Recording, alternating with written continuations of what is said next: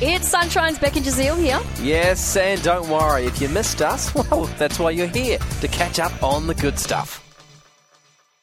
Bill, what do you want us to know about? Well, there's a few things going on today that you might have missed. Of course, it is Marky Mark's last day, Oh, it is well done, sir. uh, but more importantly, the Barley Bogan Band. Oh, the good old Barley Bogan band. So uh, Barley's been in the news a few times for Aussies going over there and making a bit of a muck up of things. Yeah. Just not doing the right thing, not wearing the right thing, hassling the wrong people.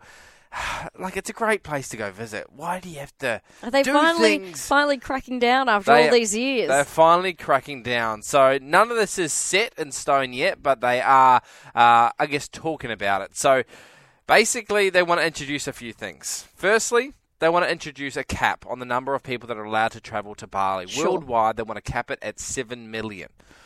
a Now, year? Oh. or- seven million a year to be allowed in. Okay. They're also got to look at you and go, "Are you a bogan or are you not a bogan?" they haven't specified how they're going to pick. So yeah, what defines a I- Bogan to the Balinese? I don't know. But they are also going to introduce a tourist tax. So you might be paying a little bit extra when you fly into Bali.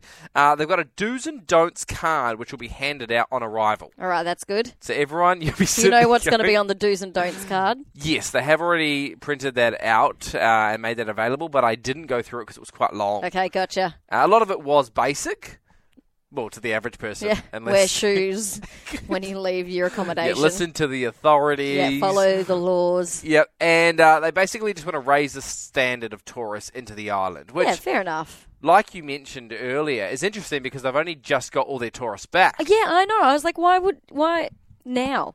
Yeah, I mean they're just fed up. They're absolutely fed up with uh, not just Aussies, but other people coming across, seeing it as a cheap dest- destination to And just not live it up, respecting it. and not respecting the people. Yeah, all right, fair enough. Because there's a few people that have just done nudie runs over there. Not Oh. good.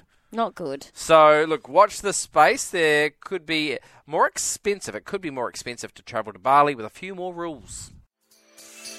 We really hoped you enjoyed that chat. It has been Sunshine's Beck and Jazeel. I think I enjoyed it more the second time. It was good.